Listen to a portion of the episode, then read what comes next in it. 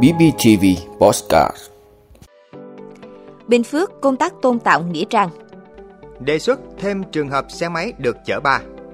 Áp thấp nhiệt đới đang tiến về phía đất liền liên tục mạnh lên. Người Việt dành 64 giờ một tháng cho ứng dụng di động trong nước. Người dân chưa quen với khám chữa bệnh bằng căn cước công dân gắn chip. Nigeria ban bố tình trạng khẩn cấp về lương thực. Đó là những thông tin sẽ có trong 5 phút trưa nay ngày 15 tháng 7 của podcast BBTV. Mời quý vị cùng theo dõi. Thưa quý vị, Nghĩa trang liệt sĩ không chỉ là nơi an nghỉ của liệt sĩ mà còn là công trình văn hóa lịch sử mang đậm giá trị nhân văn, ghi nhận công lao của các anh hùng liệt sĩ đã hy sinh vì độc lập tự do của Tổ quốc.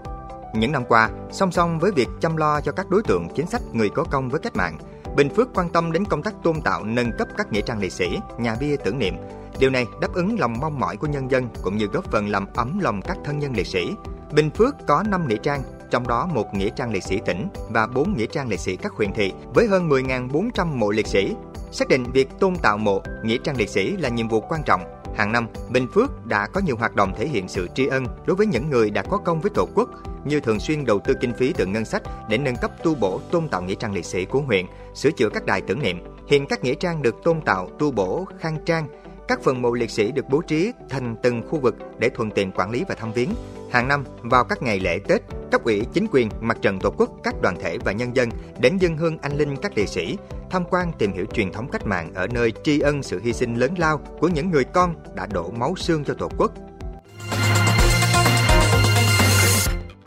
Thưa quý vị, theo dự thảo luật trật tự an toàn giao thông đường bộ, xe máy được phép chở 3 người trong các trường hợp sau: người bệnh đi cấp cứu, áp giải người có hành vi vi phạm pháp luật, trẻ em dưới 14 tuổi và người già yếu hoặc người khuyết tật. Như vậy, so với luật hiện hành, dự thảo luật trật tự an toàn giao thông đường bộ đã bổ sung thêm một trường hợp được chở ba là người già yếu, người khuyết tật. Bên cạnh đó, dự thảo luật quy định người lái xe máy không được dùng xe mình đang chạy để kéo, đẩy xe khác, vật khác, dẫn dắt vật nuôi, chở vật công cành chở người đứng trên xe, sử dụng chân chống hoặc vật khác quệt xuống đường khi xe đang chạy. Thưa quý vị, theo Trung tâm Dự báo Khí tượng Thủy văn Quốc gia, lúc 7 giờ sáng nay ngày 15 tháng 7, tâm áp thấp nhiệt đới ở trên vùng biển phía đông khu vực Bắc Biển Đông, sức gió mạnh nhất vùng gần tâm áp thấp nhiệt đới mạnh cấp 7 giật cấp 9. Dự báo 24 giờ tới, áp thấp nhiệt đới di chuyển chủ yếu theo hướng Tây Tây Bắc, mỗi giờ đi được từ 10 đến 15 km và có khả năng mạnh lên thành bão. Đến 7 giờ sáng mai, tâm bão nằm trên vùng biển phía đông khu vực Bắc Biển Đông, cách bán đảo Lô Châu Trung Quốc khoảng 670 km về phía đông đông nam, mạnh cấp 8, giật cấp 11. Trong từ 24 đến 48 giờ tiếp theo, bão di chuyển theo hướng Tây Tây Bắc, mỗi giờ đi được 15 km và cường độ tiếp tục mạnh thêm. Đến 7 giờ tối ngày 17 tháng 7, tâm bão ở trên vùng biển phía bắc khu vực Bắc Biển Đông, cách bán đảo Lôi Châu Trung Quốc khoảng 310 km về phía đông, mạnh cấp 10, giật cấp 12. Từ 48 đến 72 giờ tiếp theo, bão di chuyển chủ yếu theo hướng Tây Tây Bắc, mỗi giờ đi được khoảng 15 km và cường độ có khả năng mạnh thêm. Ông Nguyễn Văn Hưởng, trưởng phòng dự báo thời tiết Trung tâm Dự báo Khí tượng Thủy văn Quốc gia cho biết, theo kịch bản áp thấp nhiệt đới đi theo hướng Tây và tác động đến đất liền Việt Nam, khi đó ở Bắc Bộ và Bắc Trung Bộ sẽ có một đợt mưa rất to. Tuy nhiên, đây là những kịch bản khá xa nên diễn biến còn nhiều thay đổi. Người dân cần theo dõi các bản tin dự báo tiếp theo để cập nhật diễn biến.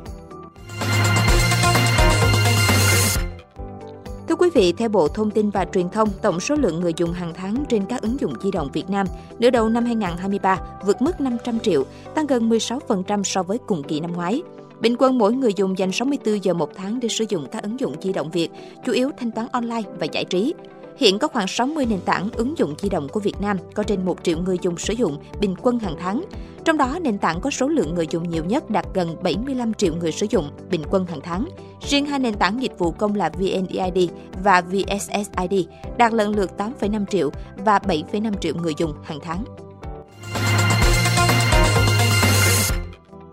Thưa quý vị, thay vì tốn thời gian vào việc làm thủ tục giấy tờ, người dân khám chữa bệnh bằng căn cước công dân gắn chip sẽ được tiếp cận các dịch vụ y tế nhanh chóng hơn, cải thiện chất lượng dịch vụ khám chữa bệnh bảo hiểm y tế. Tuy nhiên, có một thực tế là nhiều người dân chưa quen với tiện ích này và vẫn dùng thẻ bảo hiểm y tế khi đi khám chữa bệnh. Để triển khai khám chữa bệnh bằng căn cước công dân gắn chip, các cơ sở y tế đã trang bị đầy đủ cơ sở vật chất từ phần mềm khám chữa bệnh cho đến đầu quét mã QR, đảm bảo cho bệnh nhân được thực hiện thủ tục nhanh gọn và tiện ích nhất. Tuy nhiên, nhiều bệnh nhân đi khám chữa bệnh vẫn cầm cả căn cước công dân và thẻ bảo hiểm y tế. Nhiều bệnh nhân khác thì ngần ngại không muốn sử dụng căn cước công dân gắn chip để khám chữa bệnh mà chỉ sử dụng thẻ bảo hiểm y tế. Việc khám chữa bệnh bảo hiểm y tế bằng căn cước công dân gắn chip đem lại nhiều tiện ích thiết thực cho cả bệnh nhân và các cơ sở khám chữa bệnh, đồng thời góp phần khắc phục những hạn chế trong thực hiện cải cách hành chính như rút ngắn thủ tục, thời gian chờ đợi của bệnh nhân, không phải xuất trình thẻ bảo hiểm y tế giấy, không phải làm thủ tục xin cấp lại trong trường hợp mất hoặc thẻ rách hỏng hết hạn. Do đó, người dân cần làm quen với hình thức khám chữa bệnh này để vừa thuận tiện cho bản thân, vừa thuận lợi cho các cơ sở khám chữa bệnh trong khâu quản lý bệnh nhân và minh bạch thông tin. Quý vị, Nigeria đang vật lộn với một loạt thách thức trong lĩnh vực nông nghiệp, gồm xung đột giữa nông dân và người nuôi gia súc, tác động của biến đổi khí hậu, nguy cơ gia tăng côn trùng và sâu bệnh. Mới đây, Tổng thống Nigeria đã ban bố tình trạng khẩn cấp nhằm ứng phó với lạm phát cao đang đe dọa an ninh lương thực tại quốc gia này. Chính phủ Nigeria sẽ thực hiện một số biện pháp giảm lạm phát và đảm bảo nguồn cung lương thực với giá cả hợp lý cho người dân. Việc công bố tình trạng khẩn cấp về an ninh lương thực để huy động mọi nguồn lực sẵn có để giảm thiểu tác động của cuộc khủng hoảng Xóa đói giảm nghèo là một trong các mục tiêu phát triển bền vững của Liên Hợp Quốc và được các nước quan tâm triển khai. Thế nhưng do tác động của chiến tranh, dịch bệnh, thiên tai cùng nhiều yếu tố khác, vẫn còn rất nhiều người trên thế giới ở trong cảnh đói nghèo, đòi hỏi các nước nỗ lực tìm các giải pháp bền vững trong xóa đói, giảm nghèo.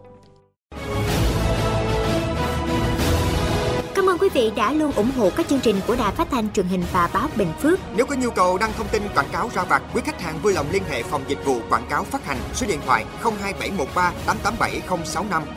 BBTV, vì bạn, mỗi ngày.